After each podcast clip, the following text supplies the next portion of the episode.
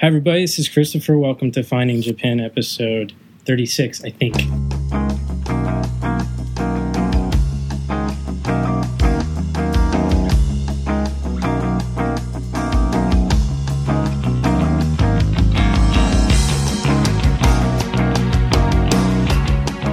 Well, I just wanted to thank uh, everybody for tuning in yet again. Um, I was just talking to Alex here and saying about how I think podcasting is just getting way too complicated as of late. Um, you should see the the insane kind of setup we have going on right here, right now.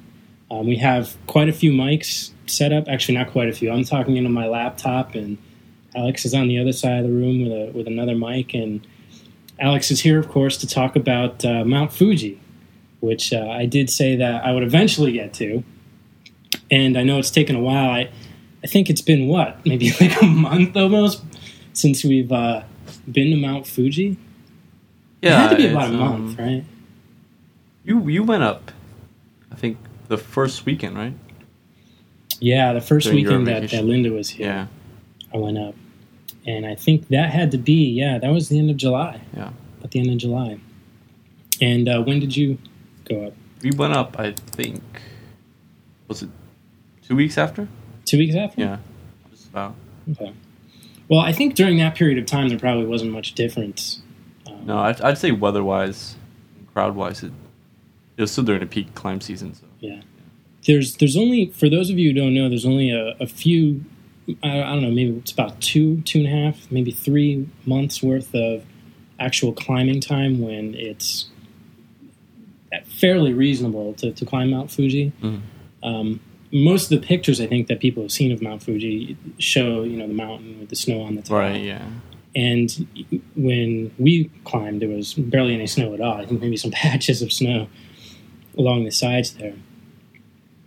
But um, according to the uh, Japan guide here, July and August are the official climbing seasons. So I guess maybe a month on either side of those, half a month. And then you, then you have to what bust out some hardcore rock climbing gear to get up that thing.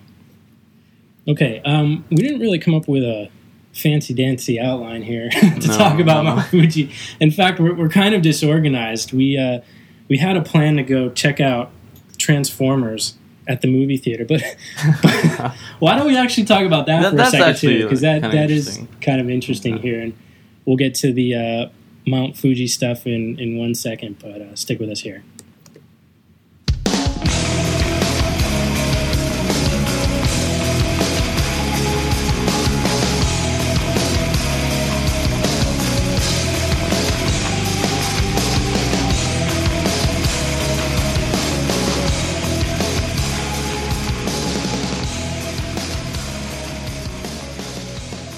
This has got to be a really strange experience for Alex because I have a set of headphones on here, so I'm hearing all the bumper music, and he's just sitting in the corner. yeah. I'm kind of looking at you for like cues.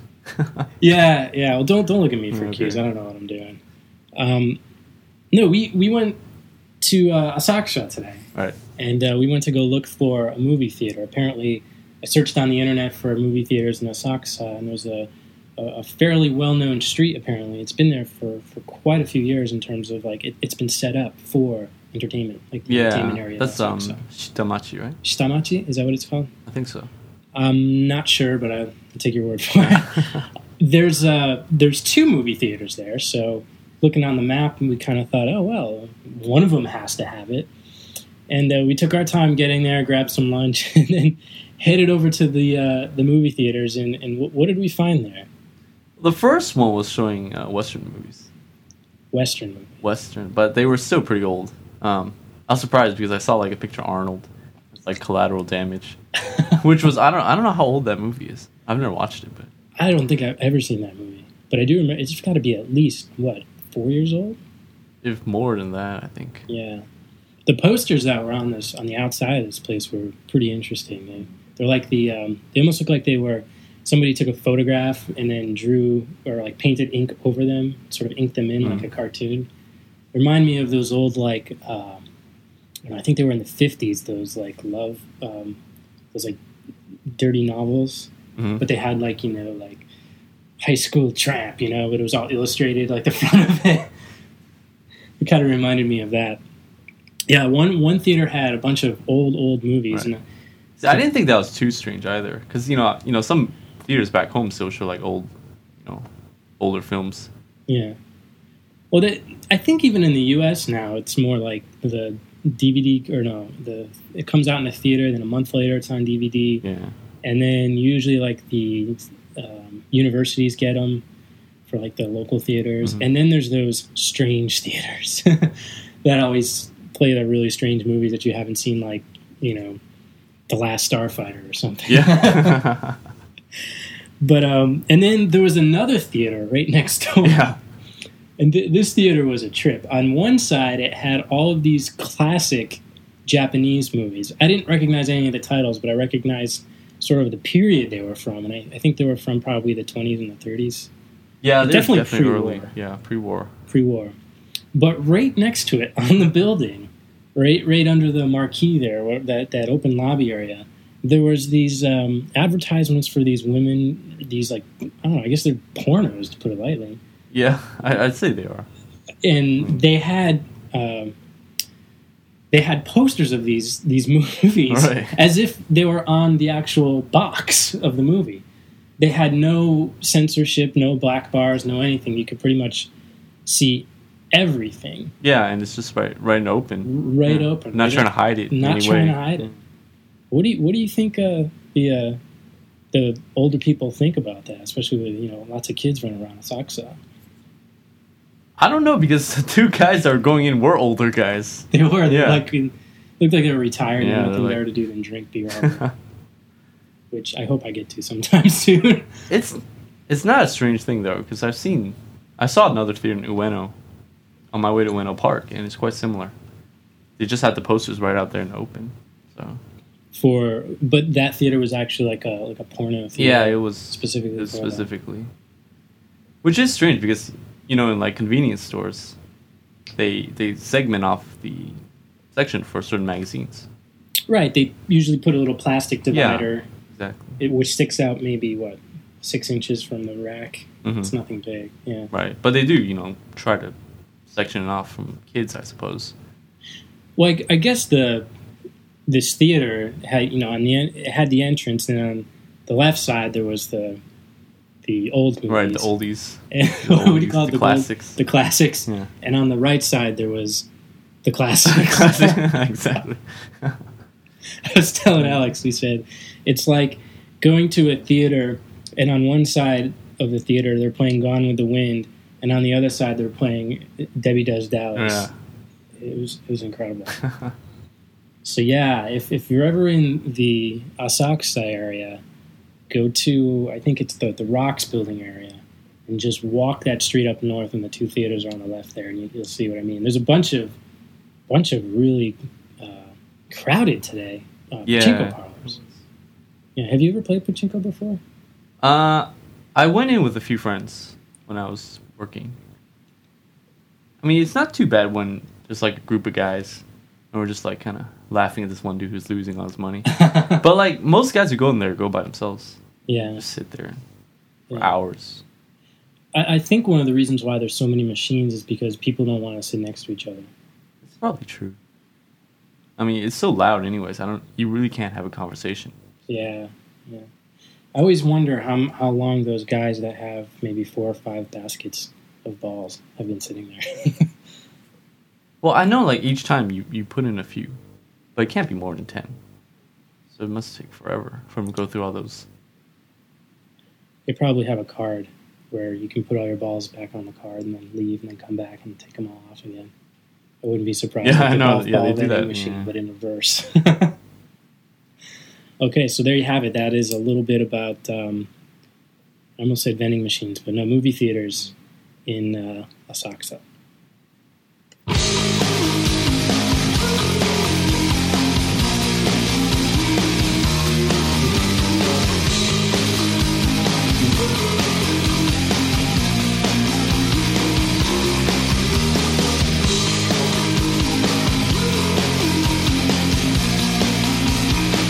Okay, that was a little little distraction there, but, uh, beyond that, we're back to Mount Fuji. Right. Oh, there's a song.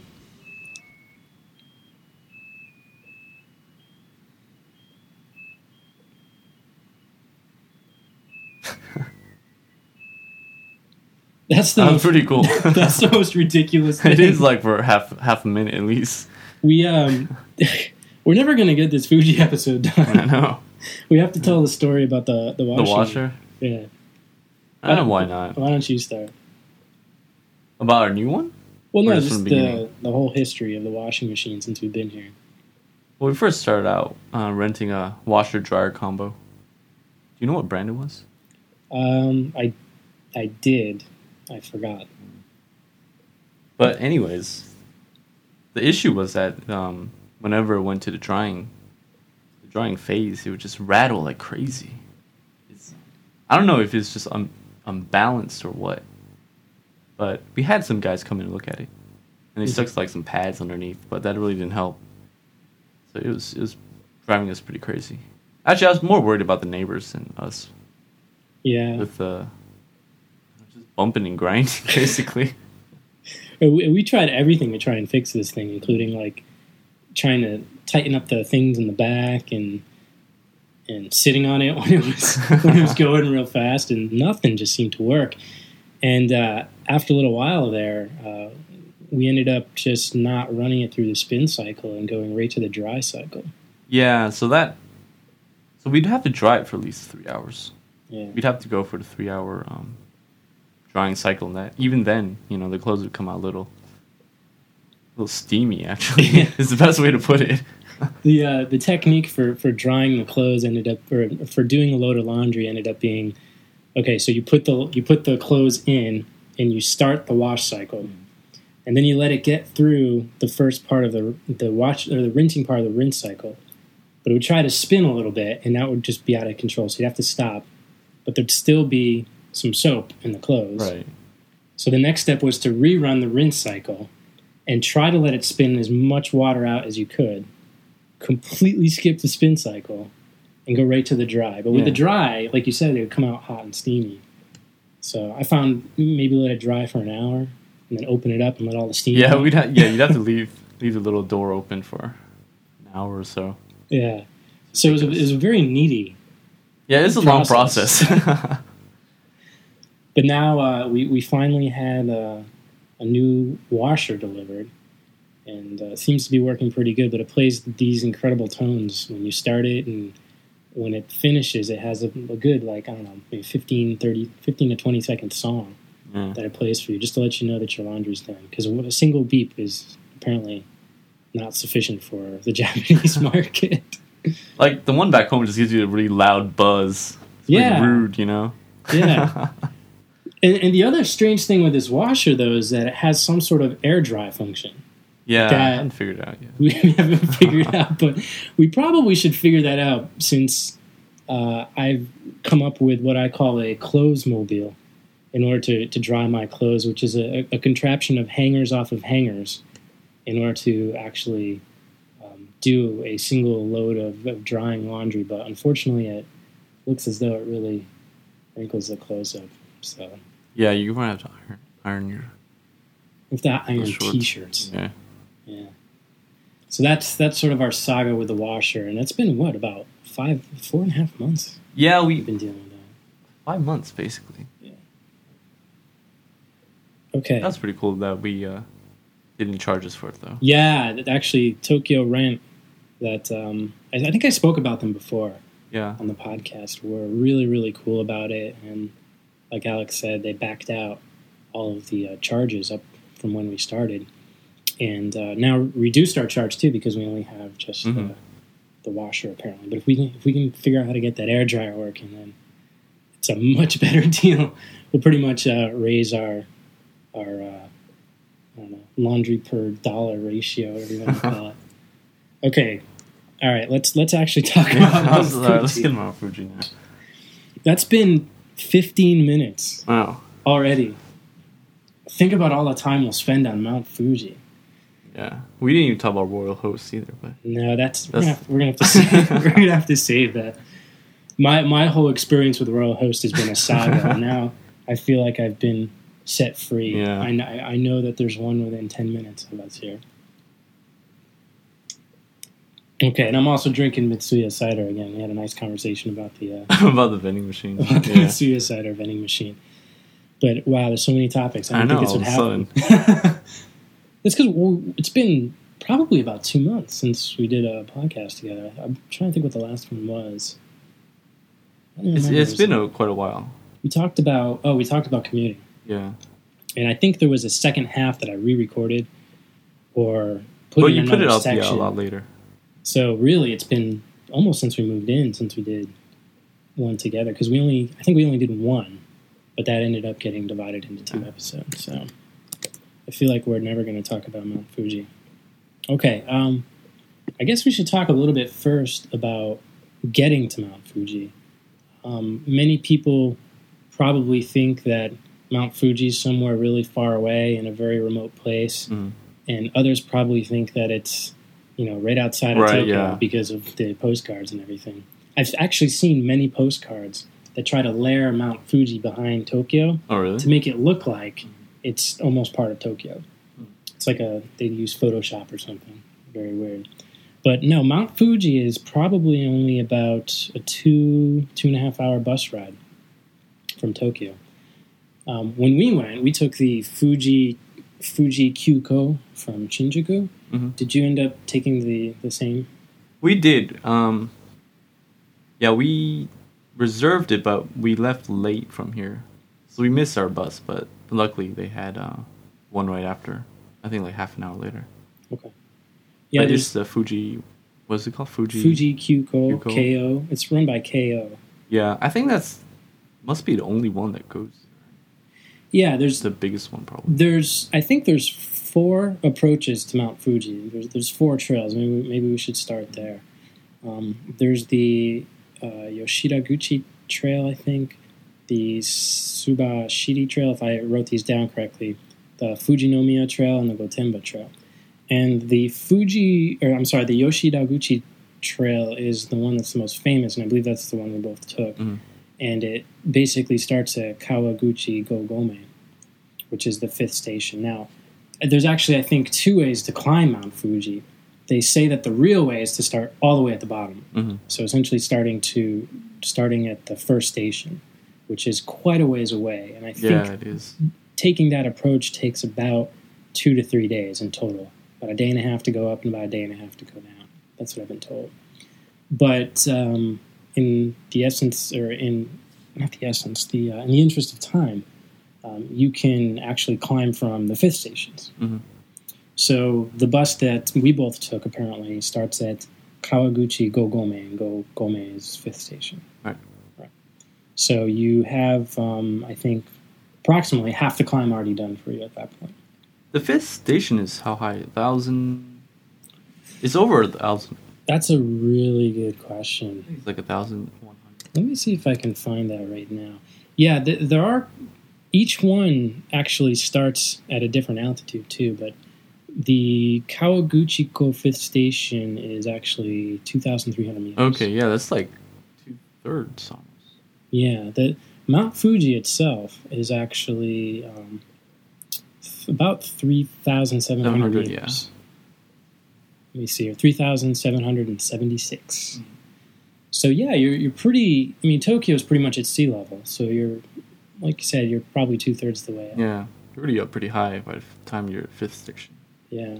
Did you notice a big difference when, when you got off the bus? I didn't really notice any of the like altitude. Didn't really affect me. I noticed something really strange. Yeah. Yeah. Like if you put your tongue on the roof of your mouth and try to suck air through, you can't. Like you can kind of make a vacuum Mm. in your mouth.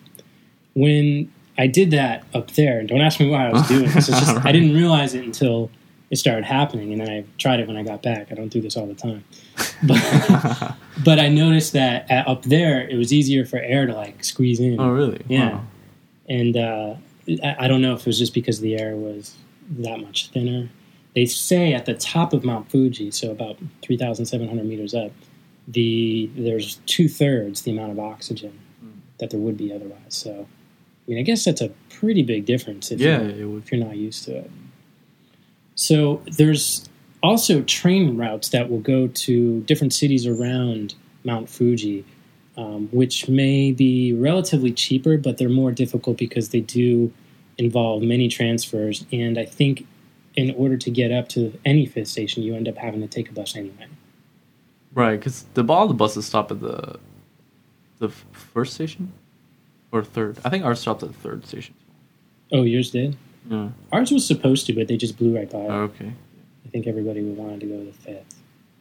But yeah, you can you can take a bus to the lower stations, but I think if if you're going to go, just grab a bus to Kawaguchi Go Go man! It's probably the best best area to start from, and, and especially if you're coming from Tokyo because you can leave right from Shinjuku. Right. Yeah, it's really quite convenient. Yeah, it's right across the street from Yodobashi camera. Yeah, there's a Yodobashi there. Yeah.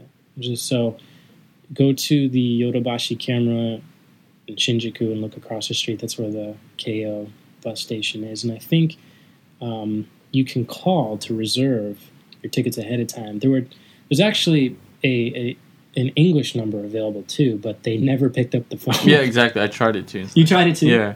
I must have tried that number four or five times at all different times during the day. And uh, eventually I gave up and, and did the Japanese number. and I, I was able to book the tickets okay, so it wasn't- too bad. It, it all worked out. So that's that's actually getting to Mount Fuji. And um, what what time we we both went at night, but the, there's also a, an approach where you can do it during the day and get up and come back down and, Right. during the day. But we chose to go at night, where the the the method is to, to arrive around I think around eight or nine in the evening, and to climb during the evening in, in, in the pitch black, and then watch the sunrise Right. at the top. So we ended up doing the both, or we both ended up doing that route, but we ended up doing it on separate days. So just to clarify that for everybody, because we probably will have uh, quite different stories. I went with my fiance Linda, and you went with We- I went out with Sean, one of our classmates, Mhm. and a friend of his from Shanghai. Um, he's a Dutch MBA. His name was Jesse. Oh, okay. So Alex went with Sean and Jesse. I went with Linda. So we went out. We went out separate separate times. And um, what were what were your impressions first of all when, when you got off the bus?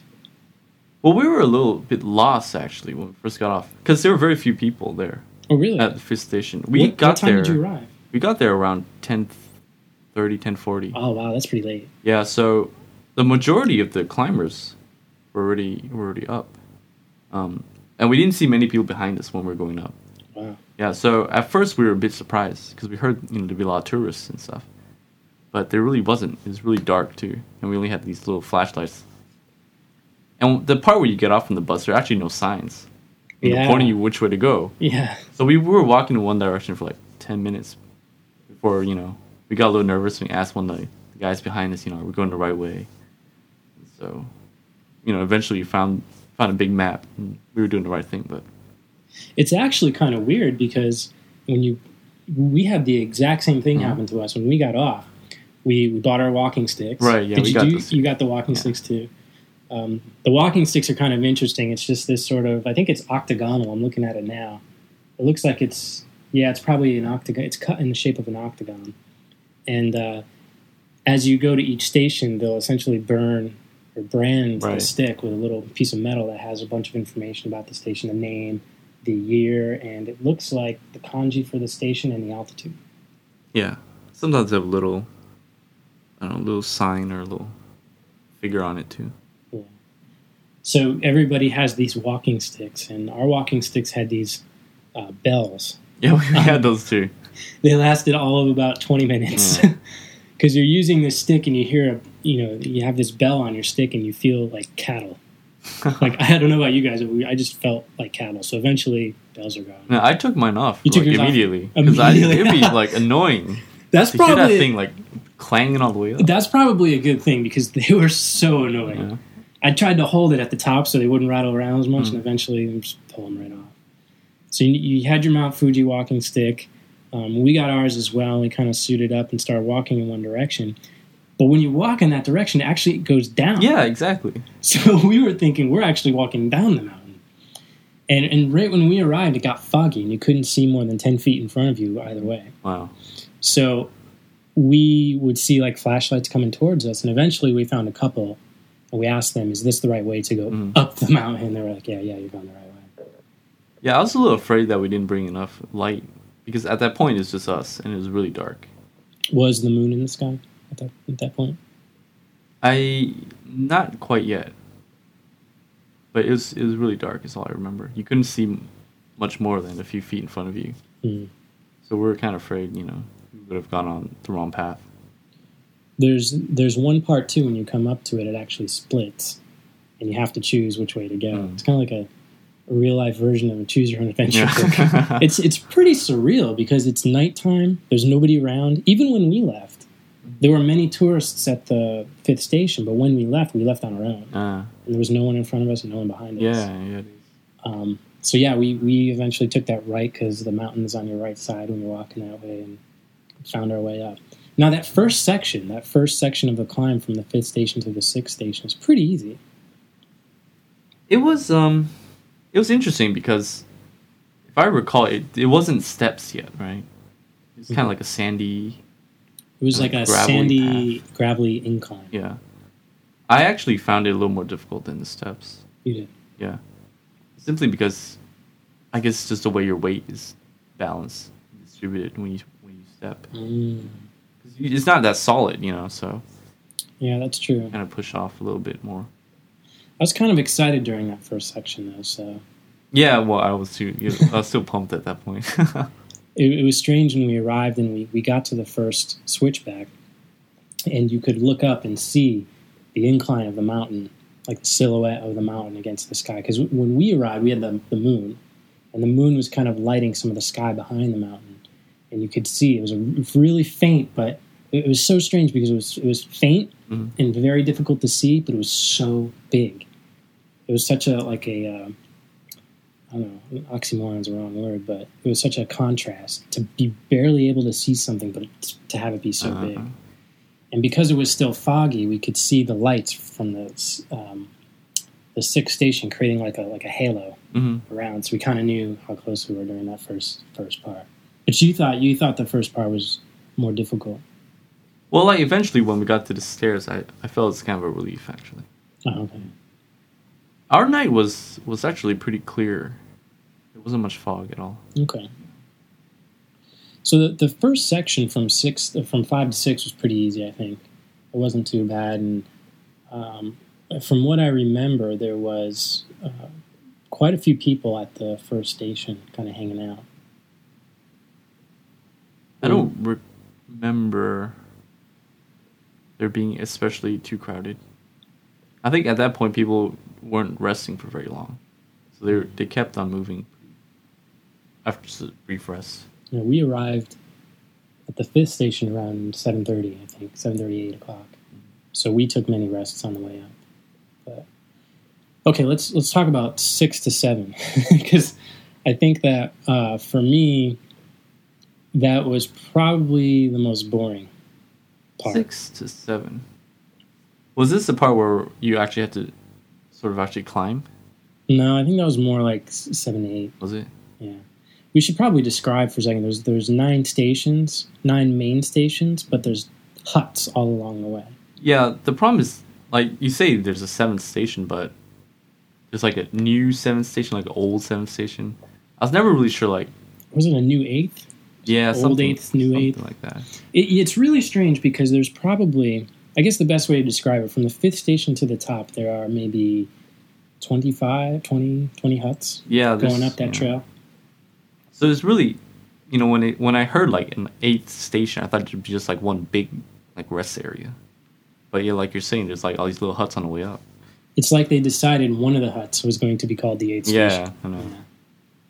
I bet you you could have gotten many more uh, things on your on your stick because we didn't stop at every single one to get it branded. Yeah, eventually we, we just stopped doing it because there's this, you know, I thought it was for one for each station, but just you know, each one each hut had their own Their own little brand, yeah. That's something to keep in mind too. To carefully pick.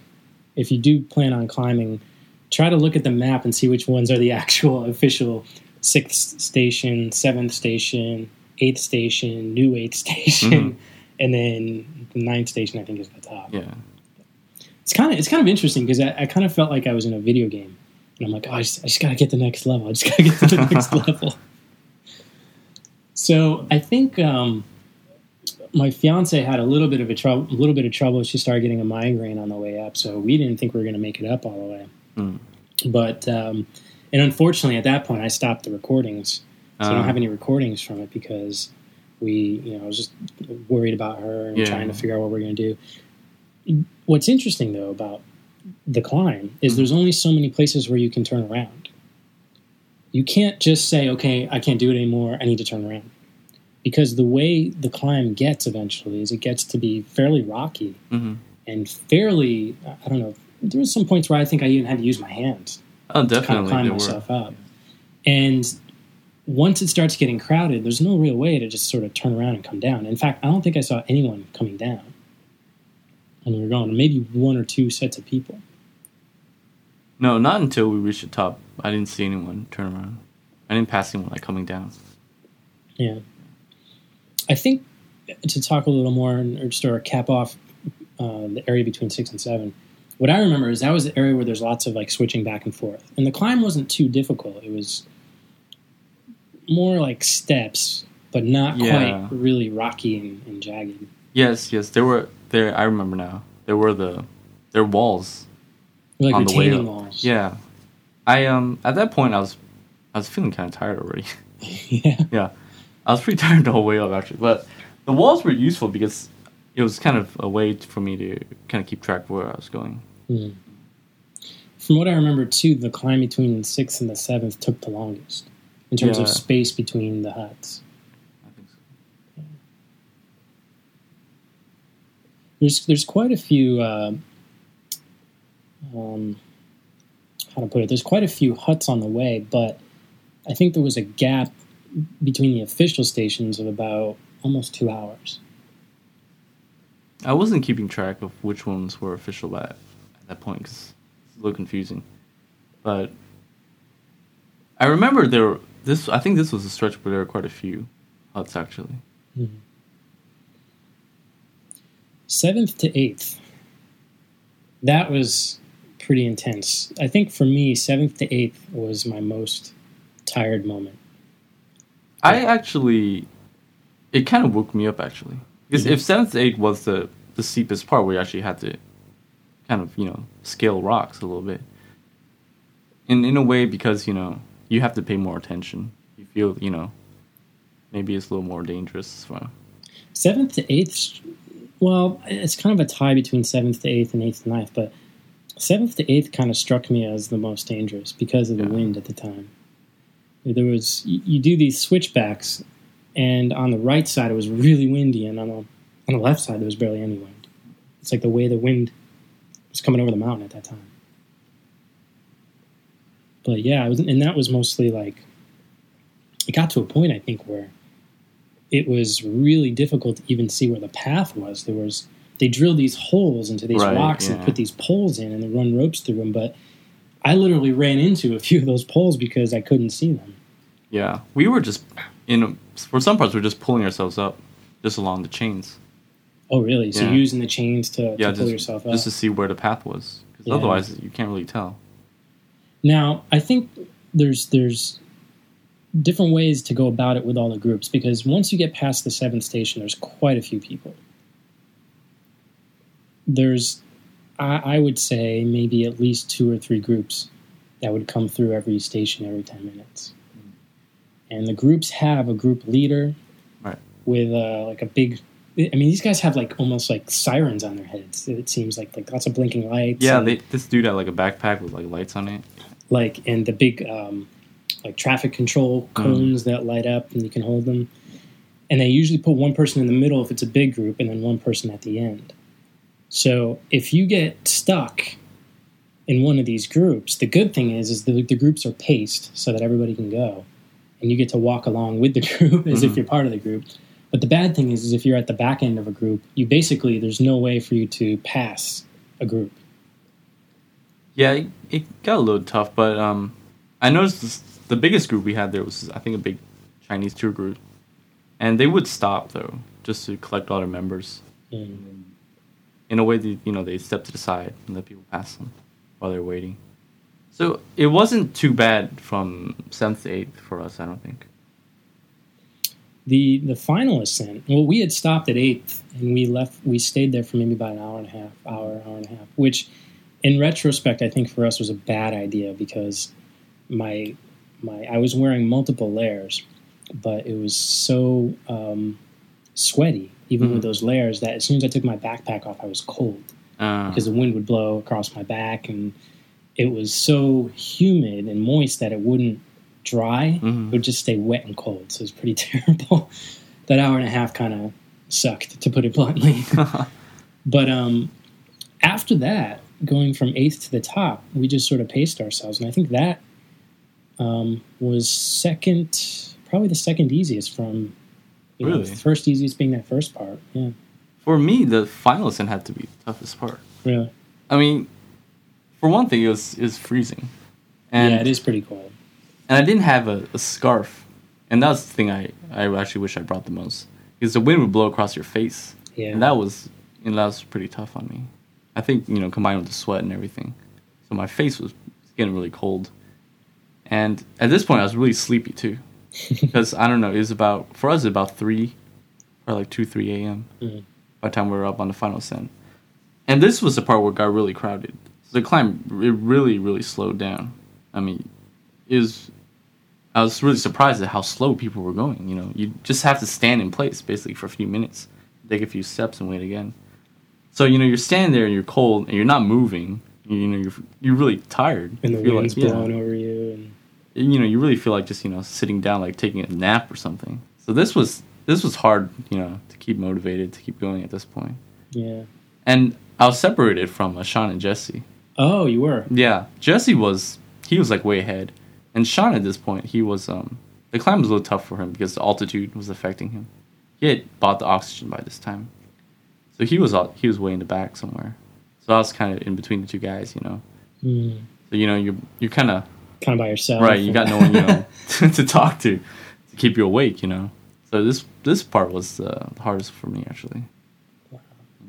we we left the eighth station around 1.30 in the morning and we gave ourselves about two hours to get up to the top and i think we actually arrived an hour and a half it's the shortest part but you're right there's so many people there and you have to wait even at 1.30 we didn't arrive until about 3 o'clock in the morning but the downside to that was you're waiting on top of the mountain Yeah, in the cold, exactly. doing nothing, waiting for the sunrise.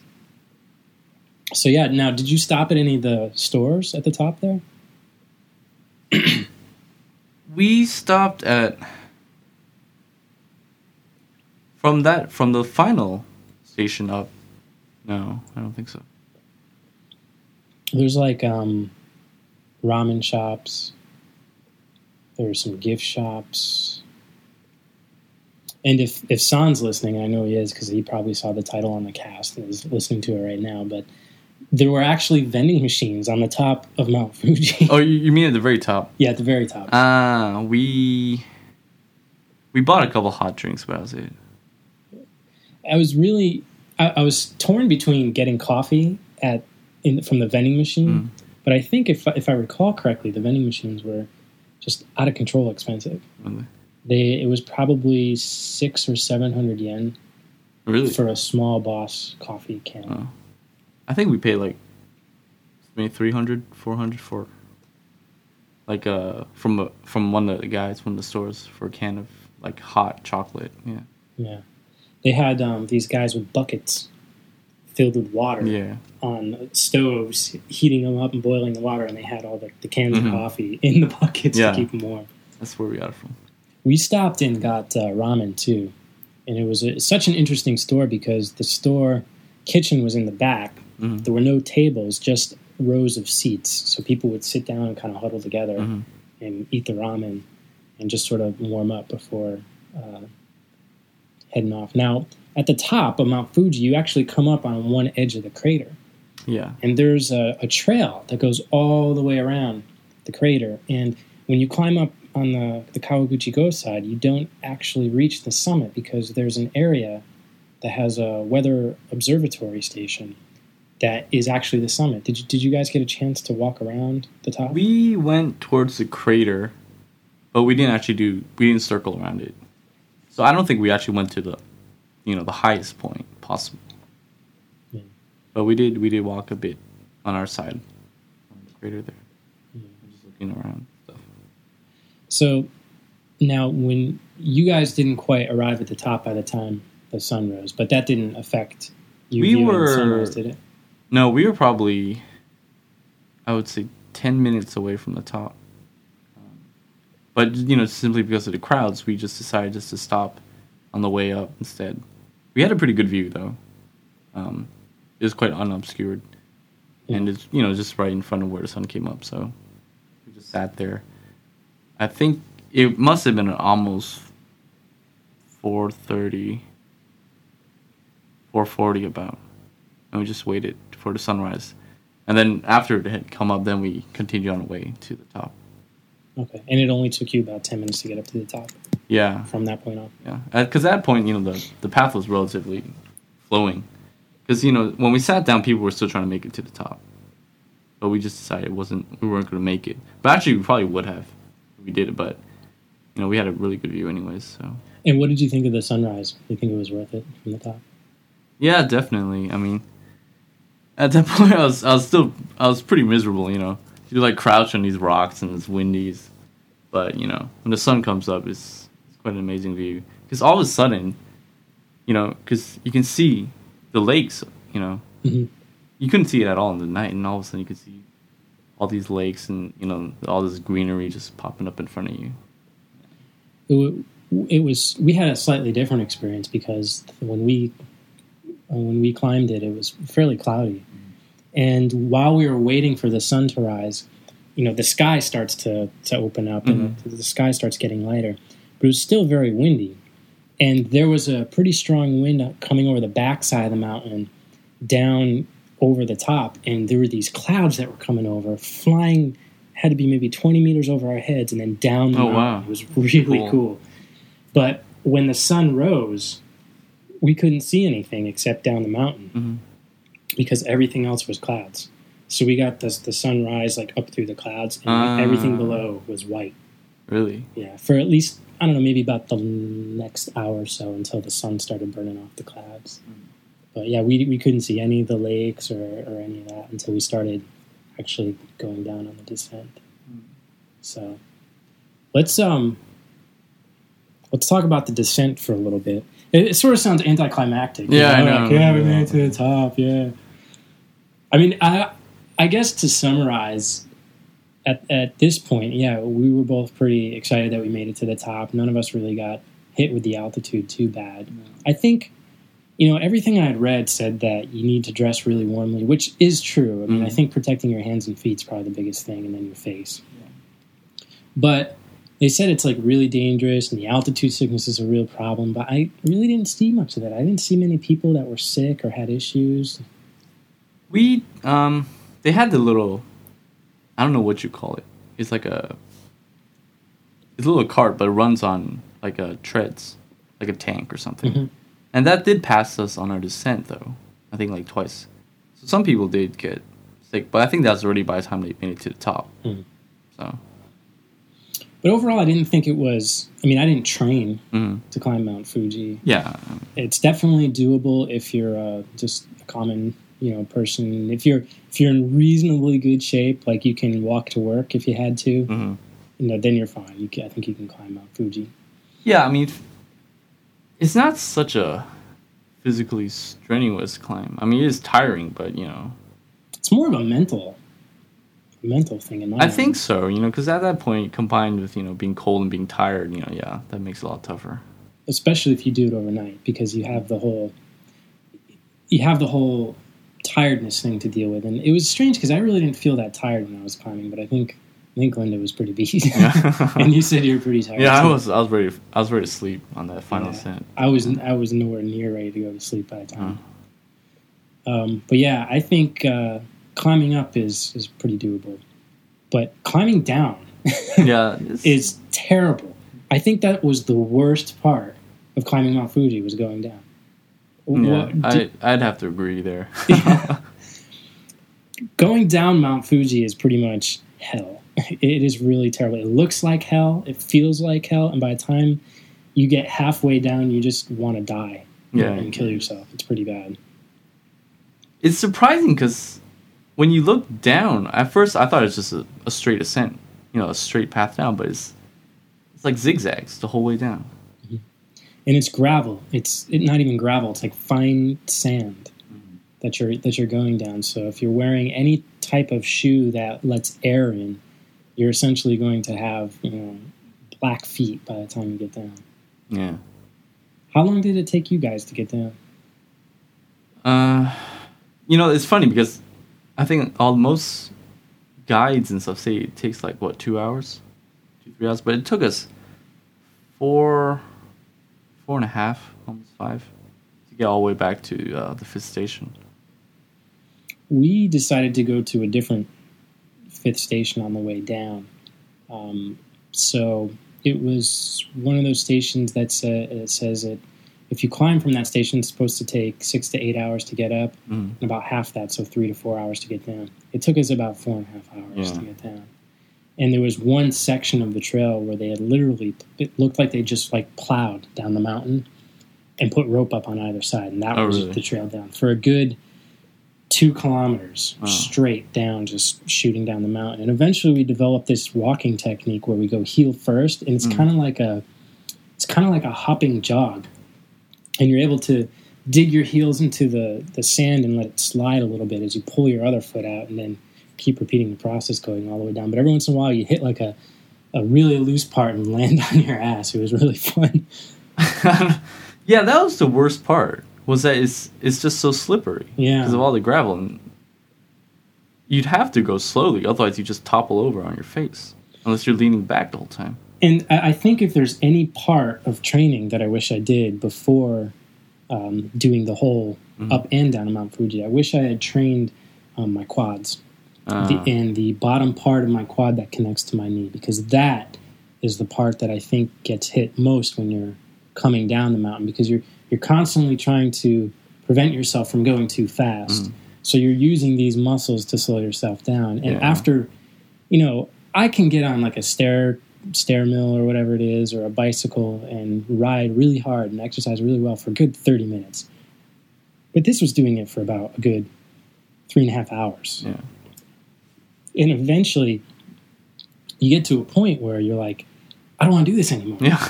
but unlike going up there's no option to turn around right, and there's no there are no huts or anything to rest at right on the way down. right hmm. so you're basically stuck in a situation where you have to do it Right.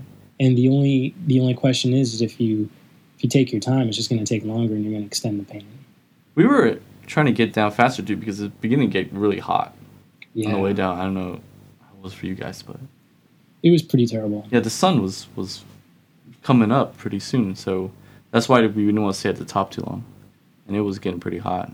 yeah we actually got sunburned Really. when we were there yeah and we were we were covered in about a good you know two or three millimeters of dirt Right. Yeah. and uh, you're you're coming down, you're sweating, you're tired, you're hurting. It's just it's just it's a terrible experience. We uh, we were saying they should just put a ski lift on Mount Fuji. Yeah, I know exactly.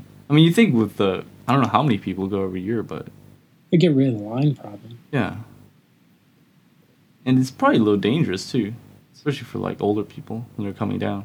You know We saw what- quite a few older people like fall down, but yeah they get back up. They get back up. That that's one of the thing, things we didn't talk about, but we're running at about fifty minutes now Yeah. already. But um, yeah, the the the people who are climbing Mount Fuji, I, we saw everything from I don't know, I have to say a six year old all the way up to 70, 80 year olds. yeah, It was really incredible. I think, unlike some other places I've seen in the U.S., where the hike may be a little treacherous, like maybe Yellowstone. I've never been there, but I've seen pictures. But certainly places like Mount Washington, hmm um, the Rocky Mountains, I've, I've been to. You don't tend to see many young people or many older people in those types of situations. But at Mount Fuji, I would have to say the majority of the people there actually were had to be at least 50 years old. There were many, many people who looked like they were retired who were climbing Mount Fuji with their wives or their husbands. hmm yeah. That was that was um, my experience too. You do see a lot of older people going up. We we went on a Friday night, So many of the people who were there, I think, were still in the, the workforce. Mhm. But you you guys went up on a Wednesday. Yeah, we don't went up on Wednesday. and did you notice that there were more younger people than older people, or more foreigners than Japanese? Not particularly. In our in the bus that we went, um, I think I would say the majority were foreigners. But on the climb up, I couldn't really tell. They said maybe ninety five percent of the people who climbed Mount Fuji were from Asia, hmm and many, maybe about a third of those, were from China, and the rest, I'd say, were either a mix of Japanese, Korean, and maybe a few Korean. There were actually a few Korean groups, and maybe a few um, like Taiwanese or uh, South Asia, like Philippines. But yeah, it was mostly Asian people, which was surprising because I haven't met um, in my circle of friends and colleagues and coworkers. I haven't met anybody else who's climbed Mount Fuji. Yeah, I mean, I don't know if you read this when you were looking up stuff on Mount Fuji, but like a, a statistic they like to throw around is like they say like one percent of the population in Japan is that's the only that have climbed it. It's like so it's one like 130 million people in Japan, and so 1.3 million people have right? Of climbed Japanese Mount have climbed Fuji. it. But there's it says like I read something somewhere where they say you know there's tens of thousands of people that do it every year. Mhm. So that's just incredible. Well, it's funny because I was talking to some of my uh, English students, and they're saying, "Yeah, you know, Mount Fuji is something that like foreigners like to do a lot, but not so much, you know, Japanese people." I wonder why that is.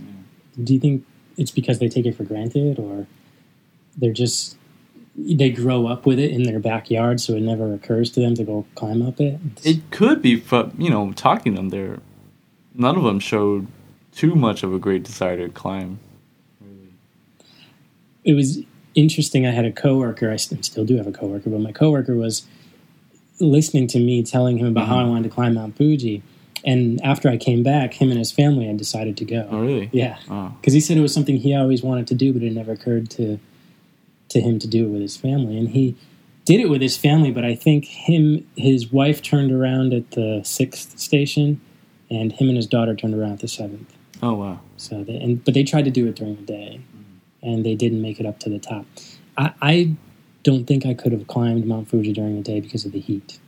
I think Yeah. I would much prefer to do it at night and then come down during the day. Yeah, I, I definitely would have gone during the night because, I mean, those at that time it was really hot during the day. Yeah, it's very hot. I mean, Mm. considering J- July and August are probably the t- two hottest months of the Yeah. year for Japan, you really need to take that in consideration. It's not so hot at the top, but you're right. As you come down, it gets gradually hotter and hotter. And I imagine when you're climbing up the mountain as the day goes on, you don't notice it getting cooler and cooler because Right. the air is compensating for that. So, well, I think that pretty much summarizes it. We're kind of killing this here, but I don't know what else. What I- one you- thing I kind of want to ask you is like, what made you want to climb it in the first place? Well, I mean, there's only so many things that are famous in Japan, and I wanted to do as many of them as possible. And I think that after living in Japan for a year and a half, if I hadn't climbed it, Mm-hmm. to me it would have been a wasted opportunity. Uh, because there are people who will come out here just to do that. that's true. But we're we're here, and we should be taking advantage of these things. I think there's many things like that, like going to Okinawa, Right. which you, you just came back from. We want to ask you about that in another show. Uh-huh. I have to write all these things down. Um, you know, going up north to Sapporo and seeing the ice festivals and things like that, or going to Hiroshima. Mm. I mean, these are experiences that, to me, are, are world experiences, not just being in Japan. So, you know, might as well do them while you're here. What, what about yourself? Well, I, I didn't really think too much about it, but like after you came back, after hearing what you know your stories about it, that really made me want to go. And it was really good timing that you know Sean and Jesse came Mm. did. But I, I'd have to agree with you about the part about it being not just a Japanese experience, but a world experience. You know, something that I don't know. It's like a really unique and you know special opportunity to do this. Yeah. I think too, as as I get older, I I need to keep challenging myself, and it's definitely when we had started the climb, I wasn't sure if I would be able to do it, Mhm. And it was more of a mental challenge, like like we said, to see if we could actually do it. And I'm glad we did. It was definitely worth it. I don't think I will ever do it again. No. They say uh, there's a there's a saying that says uh, a man who climbs Mount Fuji once is very wise, um, but only yeah. a fool will climb it Right. twice. I don't know. I have to agree with that. What, what do you think? Yeah, pretty much. The funny thing is, though, at the fifth station, we are talking to this Japanese guy, and it was his third time going up. So I And, was- he wasn't a tour. no, no, he that wasn't. That has to make you wonder. Yeah, and he was going up during the day too. Maybe uh, maybe it flips over if you do it one more Maybe. time. Yeah, after the third time, it but I, def- I think I could physically do it a second time, Mhm. but I don't think I I would want to do it Yeah, a second time. So there you go. If if you guys are interested in, in climbing Mount Fuji, hopefully we gave you some good information. I, I guess to summarize is do the take the bus because it's the easiest way, and you can do a return trip. Um, go at night, but dress warm and bring some hand and head protection. yeah, And then, uh, if there's anything you do ahead of time, try to train your legs a little bit for the descent because uh, that seems to be much more difficult than Yeah, the actual the ascent part. up the mountain. Unfortunately. okay, I'm going to see if I can actually do this without without killing everything here. Probably not. Looks like it's not working right now. So I'll do the outro in post production. It's running right now. But Alex, thanks again for Um, taking the time to do this. And uh, to the listeners, I, I hope you enjoyed it. Um, there was one clip in there of uh, me sort of reporting on the beginning of the climb, but like I said, I we had to not really pay too much attention to the uh, doing podcasting. You know, twelve thousand feet Right. up in the air, or high. I, I don't, actually, I never calculated how high that up was in, in feet for for our U.S. listeners. Let me, let me do that really quick here. So it's three thousand seven hundred seventy-six feet, and that's going to be a length conversion, and that is meters to feet. That's tw- over twelve thousand feet up, so that, that's pretty high. yeah. So you know, excuse me for for not taking some audio up there, but again, I hope hope this sort of experience makes up for it. And if you do come to Japan, please, and if you're at all interested in climbing Mount Fuji, definitely climb it. You think the same? Yeah. All right. Thanks for listening, and uh, we'll talk to you guys real soon. Bye.